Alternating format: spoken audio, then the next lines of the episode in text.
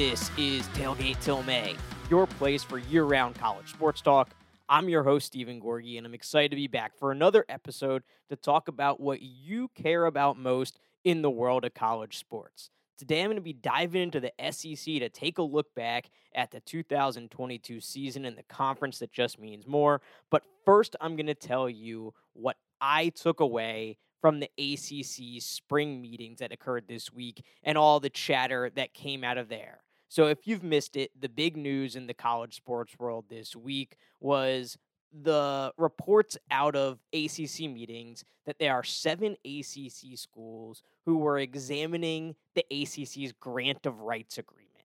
Now, the ACC's grant of right agreement essentially is what the school signed uh, to sign over their television rights to the league that led to the ACC's media rights deal, 20 uh, year media rights deal that the conference signed uh, with ESPN. Part of that was the creation of the ACC network, but it was a 20 year deal. And these conference members are locked into this grant of rights. They're locked into this media rights deal for a very long time. Uh, all, all over the rest of the country, other conferences have been able to go back to the negotiating table and get more money and will go back again before the ACC deal is up in 2036. I mean, there's still 13 more years on this deal. And this has created a lot of consternation, especially among the big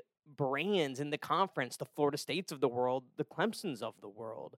And so these schools and I can I read the full list of seven schools for you: Clemson, Florida State, Miami, North Carolina, NC State, Virginia, and Virginia Tech uh, are the schools that have been meeting with lawyers to examine the grant of rights deal. And what that kind of leads you to believe is they're examining it because you know, maybe they're going to challenge it. Maybe they're going to find a way to get out of the league. And that is what is holding the ACC together right now is the fact that these schools have signed over their media rights to the league. It seems very ironclad. If they were to leave, they'd have to pay a huge penalty to get out of it, and it, it doesn't seem it doesn't seem likely.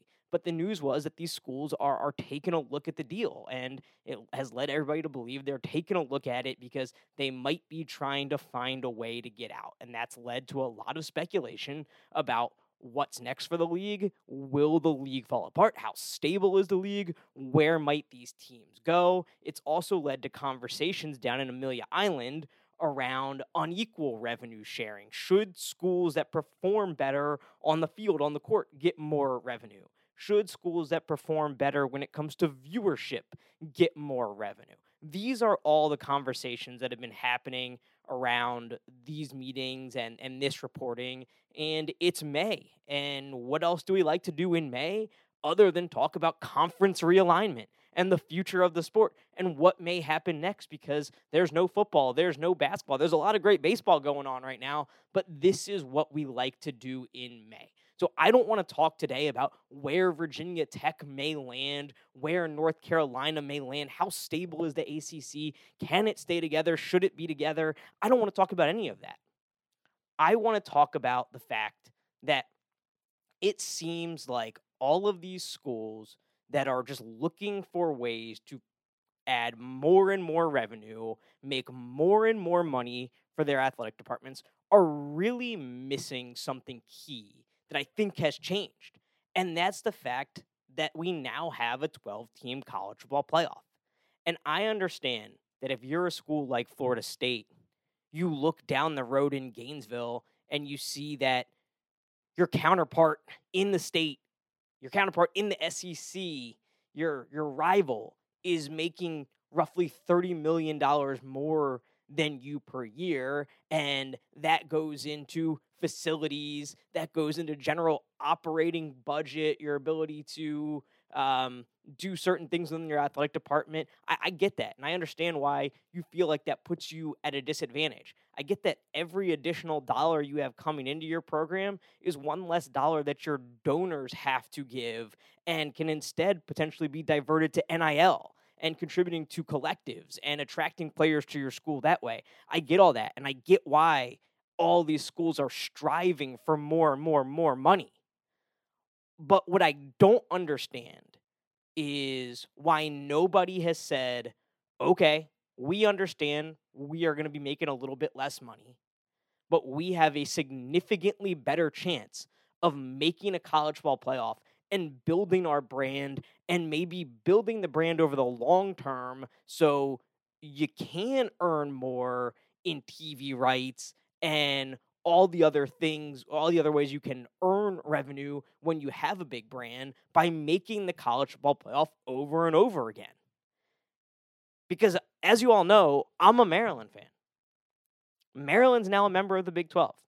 Or sorry, the Big 10, rather. Maryland is a member of the Big 10. And in a 12 team playoff, even in a 12 team playoff, Maryland is not going to make the playoff. I will never see Maryland make a 12 team playoff under this current structure, under this current setup of the sport, as long as things stay relatively the same. Because Maryland is never going to have a year where they are better than Ohio State, Michigan, Penn State, USC, and then name five mid tier big schools like Iowa, Wisconsin, Nebraska, Minnesota, Michigan State. There's never going to be a year where Maryland is better than all of those schools. And probably not a year where Maryland is better than even 14 of those 16 schools. Even if the Big Ten got three bids, I don't ever see a way for Maryland to get one of those three under this current format, under this current structure, the way this sport is set up right now. But if you're in the Big 12, if you're in the new Pac 12, Oregon State could make a college football playoff. Oregon State could make a college football playoff two years from now. In a 10 team Pac 12 without USC and UCLA, Oregon State could go to the college football playoff. Now, what's more beneficial in building your brand long term? Making college football playoffs, winning conference championships, competing on the biggest stage, or getting paychecks to take losses. Because schools like Maryland and Rutgers and Vanderbilt, and even take it up a tier, schools like Mississippi State, Ole Miss. In the Big Ten, you know, everybody has tradition, everybody wants to win. But you take a look at a school like even Minnesota, who has a, a tradition, who has uh, has has a great history there, and somebody has to take these losses. Illinois, Illinois, really good example in the Big Ten, coming off a great year. But somebody has to take these losses when you start building 16 team conferences maybe 18 team, 20 team conferences, somebody is going to have to take these losses. So I get in the short term this allure of we need to go get more money. I understand that the ACC has a roughly $30 million revenue gap per school when compared to Big Ten and SEC schools. And I understand why that's a problem for schools like Virginia Tech and Clemson and Florida State and why they want to close that gap. However, I think some of these schools are potentially kind of missing the forest through the trees here.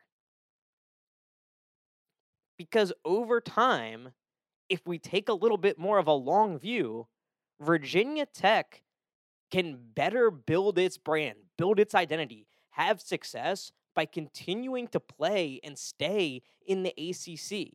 If Maryland was still in the ACC, I promise you, I would not be saying right now there is no chance Maryland will ever play in a 12 team playoff. And you know why? Because I've seen Maryland win the ACC. I've only seen it once, and it was a long time ago. It was over 20 years ago at this point. It wasn't exactly the same ACC. Clemson wasn't the Clemson that we know today. But you know what? Florida State was that team at that time. Clemson was still a strong program, and Maryland won the ACC. What happens to NC State if they were to somehow find themselves in the SEC? What happens to Virginia if they were to somehow find themselves in the SEC. Yes, they might be getting $30 million extra per year, but how does it turn out on the field? At best, they're the Mississippi schools. At absolute best. Virginia is a football program, I, I consider Virginia as a football program very, very comparable to Maryland. The last time Virginia football won double digit games was 1989. 34 years ago. That's the last time Virginia football won double digit games. How does that play if Virginia goes into the SEC? If they found their way into the SEC? Is that extra $30 million? What is it helping you do? What is it achieving? Because in an 18 team SEC, a 20 team SEC, you're still going to be 16, 17, 18 out of 20. That's better for 30 million more dollars than having a chance to make the playoff out of the ACC. And I know if we know anything about this country, it's that money is going to win out at the end of the day. Money is what drives everything in our society. Money is what drives everything in this country. Money, everybody is chasing money. But I encourage all of these schools, all of these ADs, all of these decision makers at these universities, take a step back and think about it. Really think about it.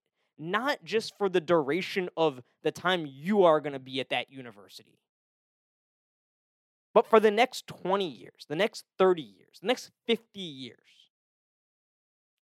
Think about what your constituents would want, what the fans of these programs, the graduates of these universities would want.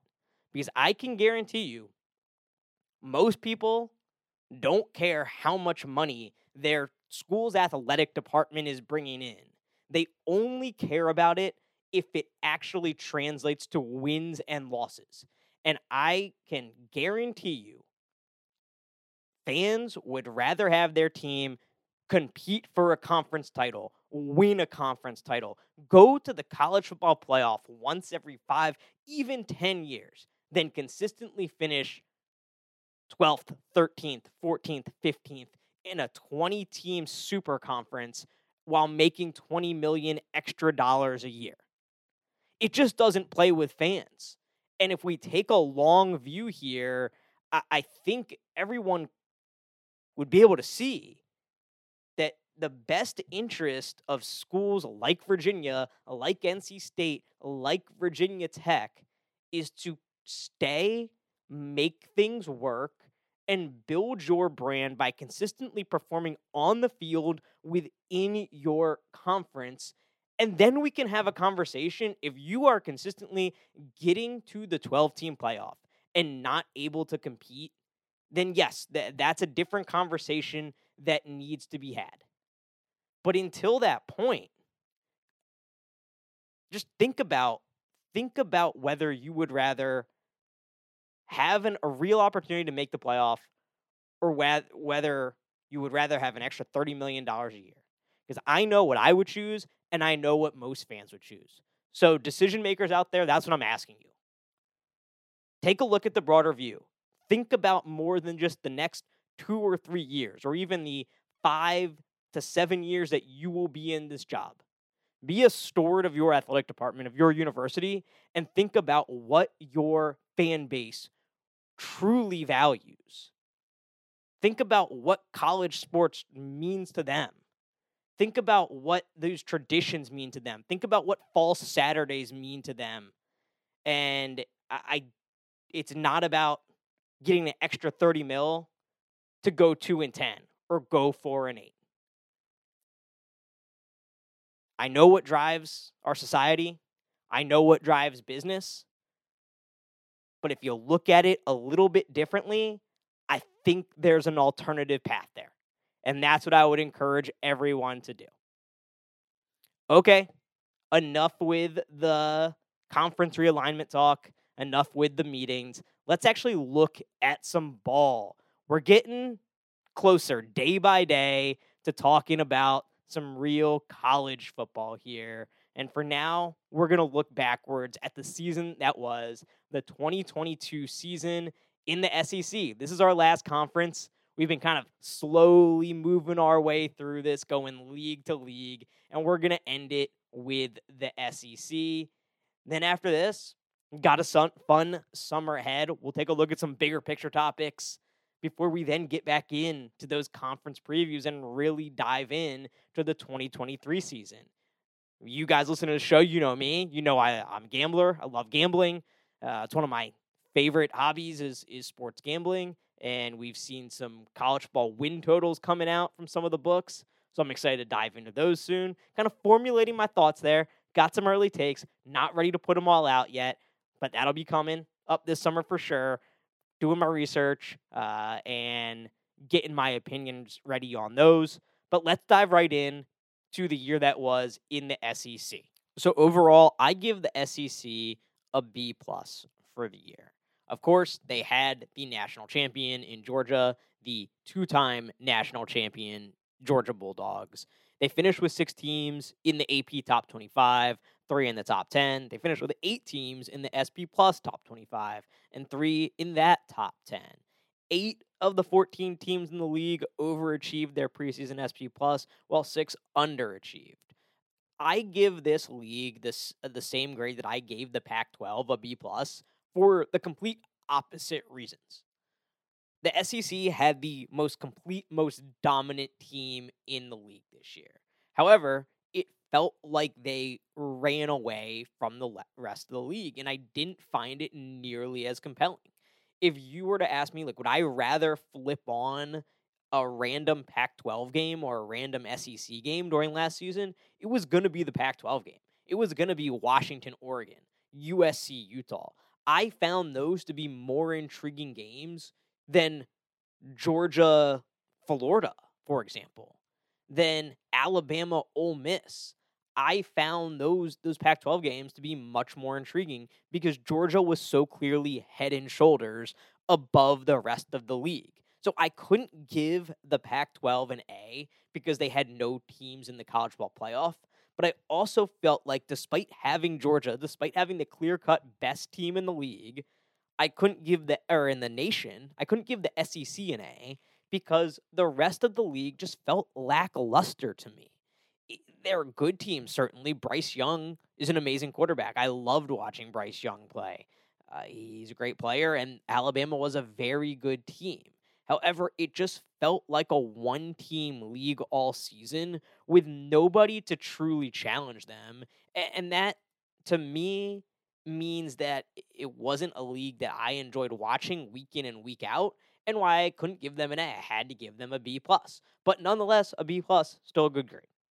So let's go into our categories here. And I got some different categories this week because I think some of these teams deserve very specific categories. And we got to start with the Georgia Bulldogs. And they are in the full bellies, it's time for a nap category. They are, they ate, they ate twice, they ate back to back big meals at national championship games, and now they're ready for a nap. They're feeling good, they're relaxing, they're like bulldogs just laying out in the sun, they're sunbathing, sleeping, dreaming about those national championships, and it's well deserved. Georgia is a dynasty. Georgia is the best program in college football right now.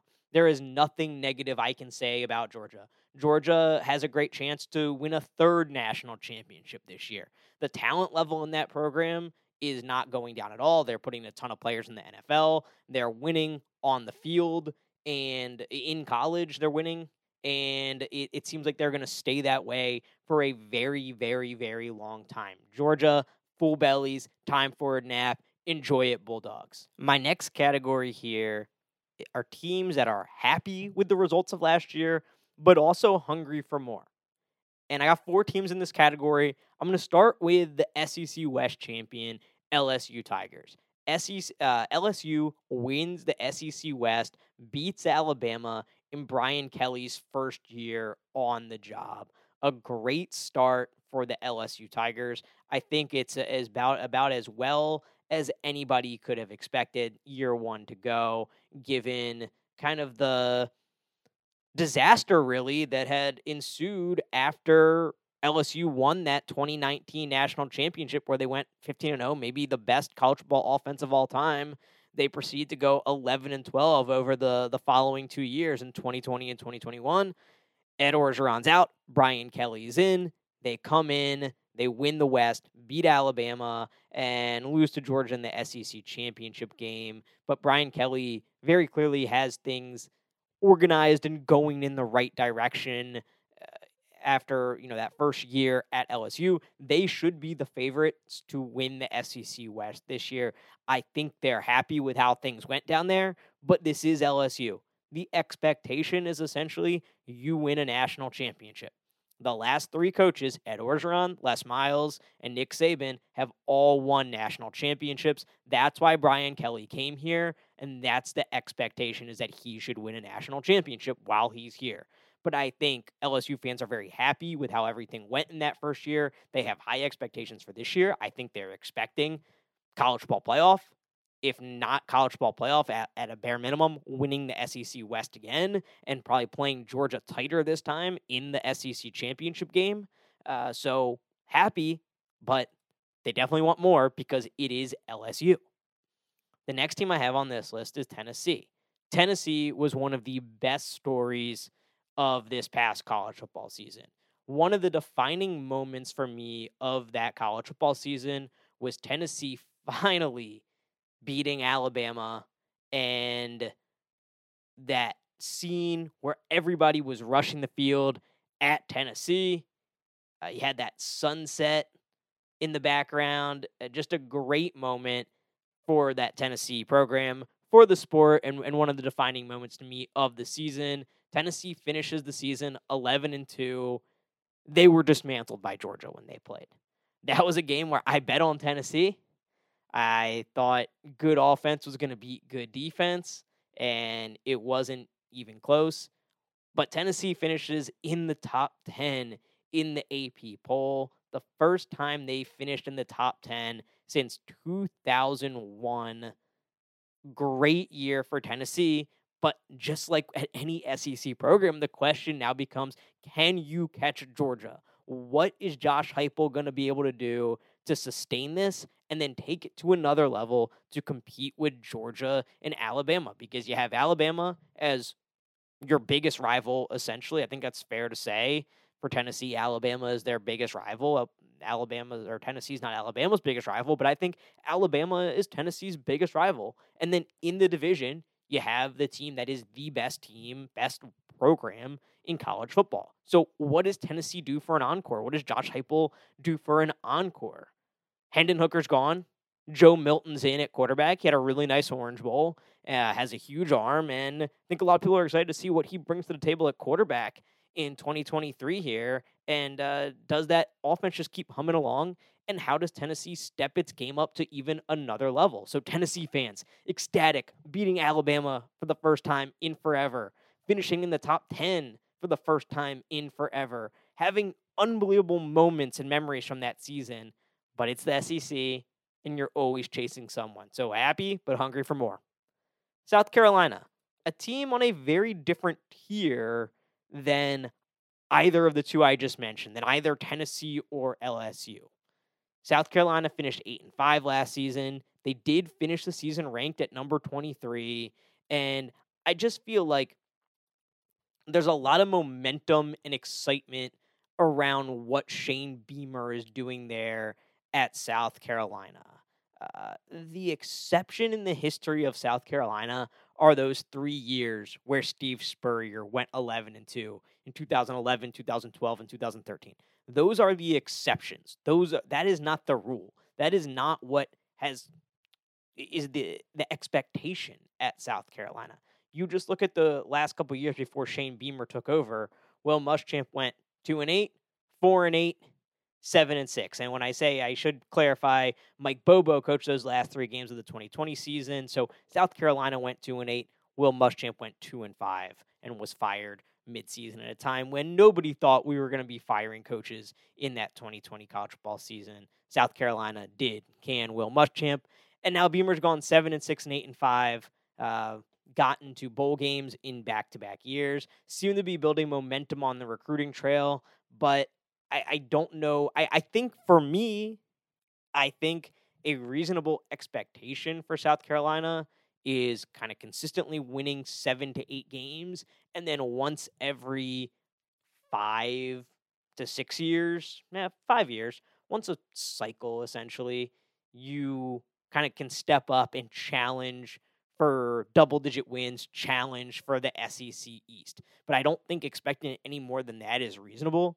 Uh, so I think South Carolina fans are very happy with what Shane Beamer's done these first couple years. I think they're very happy with the recruiting and upping the talent level. Uh, it's a big year coming up in 2003. Spencer Rattler is back. Um, you know, he he had his moments, but Spencer Rattler isn't still a fairly inconsistent quarterback. And um, can he take his game to the next level in 2023? That remains to be seen. If he can, you know, South Carolina might be in for for a pretty good year, and maybe they can up that. They can improve again from seven to eight to nine wins. Uh, so South Carolina, I, I think, happy with that, but wanting a little bit more as well. The last team on this list is a team that is definitely not like the others, and that's Vanderbilt. Vanderbilt went five and seven. They did not make a bowl game, but they are ecstatic with what Clark Lea has going on down there. I think their season win total going into last season, it was either two and a half or three. It was either two and a half or three. And they absolutely blew that out of the water with those five wins. I think they started the year. I, I think they got that third win. Yeah, by September they, they started the year three and one. Um, and I think it the over was two and a half, and they hit that over by September 17th. And, you know, they had their share of blowouts like you're to have in the SEC if you're Vanderbilt. They lost 55 to 3 to Alabama. They lost 55 to nothing to Georgia. But they beat Kentucky and they beat Florida. Are you kidding me? Beating Kentucky and Florida in the same year, huge accomplishment for that program. And I, I really think realistically, the only thing Vanderbilt fans could want that they didn't get last year was a bowl was a bowl game appearance. So I, I struggled with where to really put Vanderbilt in these categories. They don't quite fit here because, like, I think they just want a little teeny tiny bit more, um, but they do want a little bit more. So that's where I'm putting them. Then to go to a little bit more the negative end of the spectrum. My next category is disappointed with last season's results but generally satisfied. So I'm not too negative, you know, not the best year, not the worst year, but general and generally satisfied with where they are. And I think Kentucky is the program that kind of fits squarely in this. Kentucky seven and six last year, a really up and down year, not quite to the level that they had achieved in the previous years, going 10 and 3 in 2021, going 10 and 3 in 2018. They'd kind of become a program that was starting to win 10 games on a fairly regular basis. Um, and last year was not the year. Disappointing year for the Kentucky Wildcats. But I, I, I don't, I, I struggle to find any Kentucky fan that is like, okay, things are really wrong here, and we got to get we got to make major changes to get things figured out. I think they are still generally very happy with the state of that program and and what's going on. My next team on this list in this category is Ole Miss. And they're kind of a weird team last year because they started off the year very hot. They had a little bit of a weak schedule, but they were very hot to start the year started 7 and 0. But really their best win in that stretch was Kentucky, a team that I just said was disappointed in their results, underachieved a little bit. I'm just looking at the 7 0 start, and I see at least two teams in Georgia Tech and Auburn that fired their coaches last season. So 7 0, and then things started to get a little harder schedule wise. Went on the road to LSU and lost. Uh, they squeaked one out against Texas A&M, and then they lost four in a row to end the season against Alabama, Arkansas, Mississippi State, and Texas Tech in the Texas Bowl. And I think it's it was a win for Ole Miss fans that they kept Lane Kiffin, that Lane Kiffin didn't end up going to, to Auburn. Uh, Ole Miss to me is a program like it's an Ole Miss is not Alabama. Ole Miss is not Auburn. They're not a school that's going to be competing for national championships year in and year out. So I eight wins, I mean, it's still a, a good year for them. Getting up to number seven in the AP poll is a good year for them. Starting seven and zero oh is is a, is a good year for them. But it's always disappointing to lose that many games in a row, especially at the end of the year. But I think Ole Miss fans are generally happy that Lane Kiffin has stuck around. He's still their head coach, and they're generally happy with the way he's performed over his first couple years there. All right. Now we get into some some teams that that did not have good years or are feeling generally very anxious about the future. Uh, and I'm going to start with this category, which teams that are were disappointed in last year's results, but excited about the future. There's only one team here, and that's Auburn. Auburn had a terrible year. The Bryan Harsin era was a failure basically from the jump, and it's over. They rallied a little bit. Cadillac Williams is the interim coach. Uh, they rallied. They played hard. They went two and two under Cadillac Williams. I really was hoping that they would make a bowl so I could bet on them in a bowl game because that seemed like a team that was going to definitely play hard and, and, give it their all in a bowl game. Unfortunately, they didn't. They fell just short of five and seven. And then they hire Hugh Freeze, and there is so much to say about Hugh Freeze and his past and his the things he did at Ole Miss and and Liberty, and you can debate certainly whether he should be coaching college football at all or coaching in the SEC again, but he is. Uh, he's an Auburn. He's the head coach of the Auburn Tigers now, and he is a guy who has beaten Alabama while he was at Ole Miss. That is really his claim to fame: is consistently beating Alabama and recruiting really well while he was at Ole Miss. And I say claim to fame, I mean on the football field. That is his claim to fame. So I think there are certainly Auburn fans that are excited about what Hugh Freeze can bring to the table. I think there's plenty of people that are skeptical and worried and don't love Hugh Freeze representing them or their football program. But I think there's also a lot of people that are curious. Well, he did this at Ole Miss. What can he do now that he's at Auburn? So that's kind of where Auburn stands after last year and heading into the 2023 season. And the Auburn quarterback battle is what I'm going to be really interested to watch. They just landed Michigan State transfer Peyton Thorne.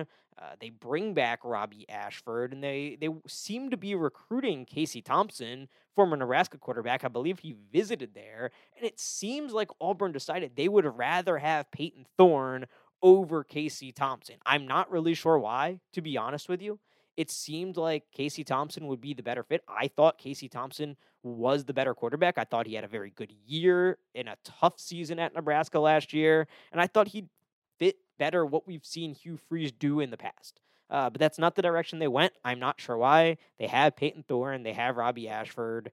In this day and age of college football, I, I feel like every school plays at least two quarterbacks because of, I mean, just there's so many injuries and I feel like you need that depth. So I won't be surprised at all if we see both of both of those guys at various points throughout the year, even if it's just you know for a half, um, one of them is out. Uh, that that's just it's kind of how it goes, and why depth is so important. So that's where Auburn stands. Then we get into this anxious category, and nobody could lead off this anxious list. This feeling all offseason of anxiety of we don't know where we stand in our league or we don't know where we stand in the sport or what's going to happen next. Nobody could lead this list off other than Alabama. Because Alabama feels like they just got their corner stolen by Georgia. They were the big bully in the SEC.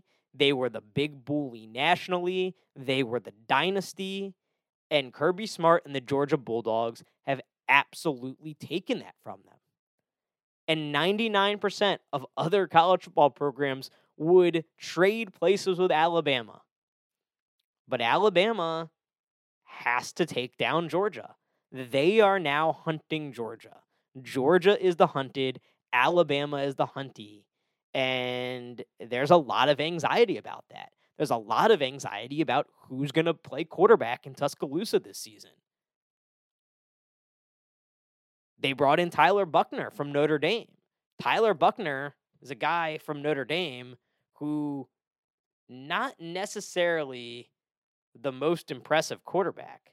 And he's now coming into Alabama and is maybe going to compete with Jalen Milroe for that job. And eh, they don't have a Bryce Young on that roster right now. Bryce Young covered up a lot of flaws with that Alabama football team last season because he was just that good. And now they don't have him. So there's a lot of anxiety about what's going to happen next with Alabama. Believe it or not, they have to be the most anxious team in this conference, if not the country. Probably them and Ohio State as the two most anxious teams in the country. Florida is my next team in this anxious category. And you know what? Forget that. We'll go to the Gators next. Texas A&M has to be the second most anxious team because man, we have talked about that ad nauseum. But what an awful year for the Texas A&M Aggies. I mean, they brought in Jimbo Fisher to win the SEC, to compete for the college football playoff, to compete for national championships, and going five and seven was not part of that plan especially a year after getting the number one recruiting class in the country. Uh, and having a kind of a two year war of words with Nick Saban. After finally beating Alabama in 2021, the Aggies just fell flat on, flat on their face. And the offense looked terrible. It looked old it looked like whatever the opposite of innovative is stale, rusty, traditional. And A&M fans are freaking out, right? Rightfully so. And now you're going to have a situation where Bobby Petrino is coming in as the offensive coordinator. And I think anxiety, I mean, Texas A&M, as anxious as Alabama is, they're right there neck and neck. So fine, give me Alabama, Ohio State, and Texas A&M right there at the top as most anxious teams in the country. Next is the Florida Gators. I started with them a one to go to to A&M first. Realized Alabama and A&M had to be one two there. But Florida, Florida is not without anxiety. Billy Napier, I think he's just entering his second season. Believe it or not, it is just going to be Billy Napier's second season at Florida. Yeah, and he is already a guy who I, I think Florida coaches are like, or Florida fans rather, are like, okay, here we go again. Because since Steve Spurrier left Florida, they have had just this rotating door of guys, and save for the Urban Meyer years, obviously, where they were winning national championships, it hasn't gone extraordinarily well whether it was Ron Zook or Will Muschamp, Jim McElwain, Dan Mullen. Uh, they, there's been a lot of guys who have coached there. They haven't lasted very long, and they haven't done great. And Billy Napier going six and seven in his first year, and having Anthony Richardson on the roster, a guy who ends up being a first round NFL draft pick, but who was very inconsistent. He showed great flashes. He had highlight reel moments, but still they only managed to go six and seven. Uh, I think there's some some worry and anxiety there in Gainesville. And Billy Napier tried to tell everybody it was gonna be a slow build, but that doesn't always work in the SEC. You can say it all you want, but the SEC expectations are SEC expectations, and especially at a school like Florida. And now they go into 2023 with Graham Mertz, Wisconsin transfer Graham Mertz, as their projected starting quarterback. And I, I don't think a lot of people are feeling great about what the Gators can do this season. So they're they're anxious as can be. Last team on the list here, and I, I struggled with where to put them, but I ultimately put them in this anxious category, is Arkansas.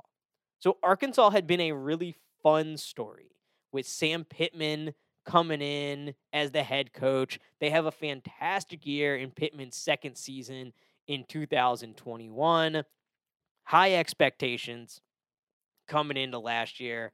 uh, the 2022 season, and and I would say they fell short. They they went seven and six, but it's not like they lost a ton of games. Like you look at their you look at their schedule, and there was two games that they lost that are are very disappointing, and it probably changes the perspective on, on their season. They lose to Liberty, and they lose to Missouri. They win those two games, and they're nine and they're nine and four. That's a different season they go, you know, eight and four in the regular season, I think things feel different, especially bringing quarterback KJ Jefferson back for another year in 2023, a guy who's at the top or kind of second in most SEC quarterback ranking list for the for the year ahead. You bring you have that happen, you win those games, you take care of business there. I think things feel a little bit differently. Um, but nevertheless, they didn't. The offense wasn't their problem last year. It was defense. Their defense was not very good, and look no further than their Liberty Bowl win over Kansas, where they won 55 to 53. It was an absolute shootout, and the defense needs to be better. I think there's some anxiety as well because Kendall, offensive coordinator Kendall Briles, leaves, goes to TCU to become their offensive coordinator, and they replace him with Maryland offensive coordinator Dan Enos, a guy who was there at Arkansas before when Bret Bielema was the head coach. And I don't know how excited Arkansas fans are about that. Um, so I think there's some anxiety at Arkansas. I, I also think there's some existential anxiety at Arkansas about how high can we really go? And it goes back to my point that I started this show with talking about the ACC, talking about Virginia Tech, talking about NC State. Like Arkansas in the SEC has a ceiling. I bet if you asked Arkansas fans right now whether they would prefer to be in the Big 12 or the SEC, I bet you a lot of them would choose the Big 12 with a chance to make the college ball playoff probably every couple years. I think that's a lot would be a lot more appealing to a lot of Arkansas fans than playing in this league that, you know, they've been in for close to 30 years now. I think it was 92 when Arkansas joined the SEC, but still, they don't have 70, 80 years of history here. And uh, yeah, it was in 1991, July 1991, Arkansas joined the SEC. So over 30 years, they've been in the league. But there's not 80 years of history there. And I think there's a ceiling in the SEC, a ceiling that they wouldn't have if they had gone from the Southwestern Conference to the Big 12, like some of their counterparts in the Southwestern Conference. Um, so I don't know. I, I think there's just this kind of existential dread always around Arkansas, and it's like, okay, we had a great year, but how how high can we really go? What is the ceiling for our program? Sam Pittman's done a great job there. KJ Jefferson is a fun quarterback to watch, an exciting quarterback to watch. Uh, one of the quarterbacks that I said is at the top of most of these watch lists for you know top of the league next year. Uh, but I think there's some anxiety in terms of okay, uh, can we get back to? Can we return to a nine win season, or are we going to be? Is this really where we're at now? And hopefully, we're not going to drop off further next year or in, in the years ahead. So I think there's some anxiety there at Arkansas. The last team that I wanted to talk about was Mississippi State. And I, I couldn't categorize them because I think they're in a position unlike any other team. Uh, obviously, Mike Leach tragically passed away last year uh, before their bowl game, and um, they are now led by Zach Arnett, the defensive coordinator, and it's just a former defensive coordinator, now head coach, but he was the defensive coordinator under Leach.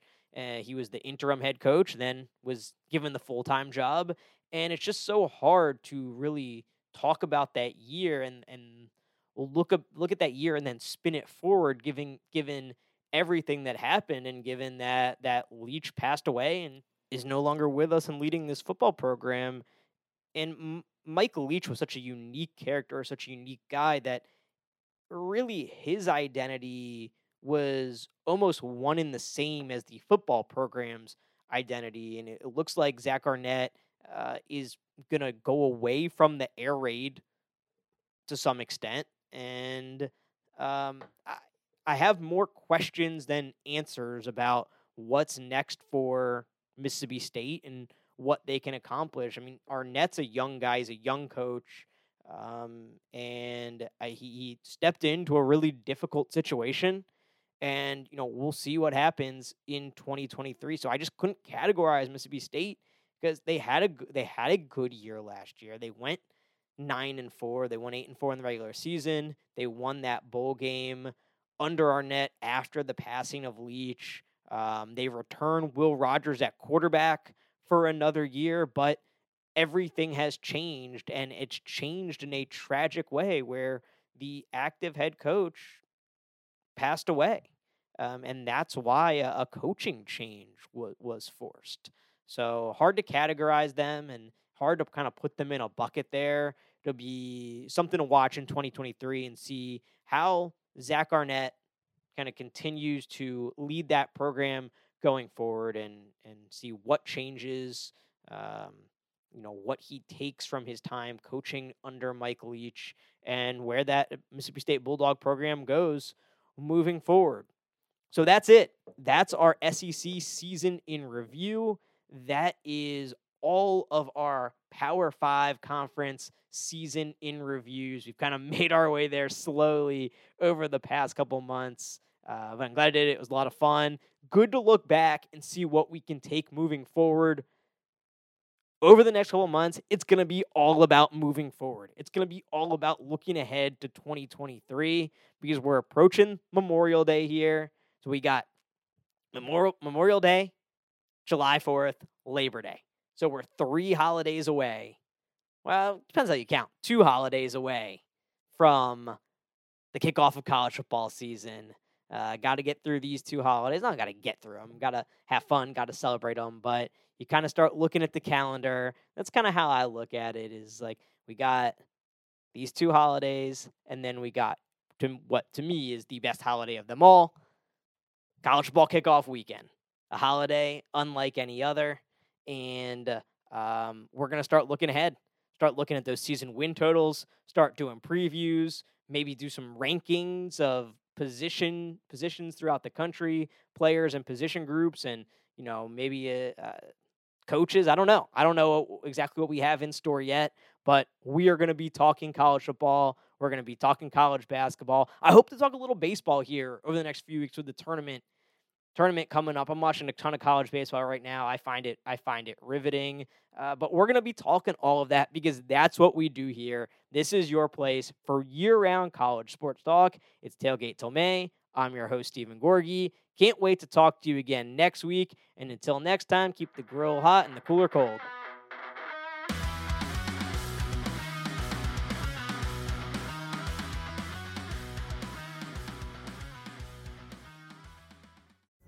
Pulling up to Mickey D's just for drinks? Oh, yeah, that's me. Nothing extra, just perfection and a straw. Coming in hot for the coldest cups on the block. Because there are drinks, then there are drinks from McDonald's. Mix things up with any size lemonade or sweet tea for $1.49. Perfect with our classic fries. Price and participation may vary, cannot be combined with any other offer. Ba da ba ba ba.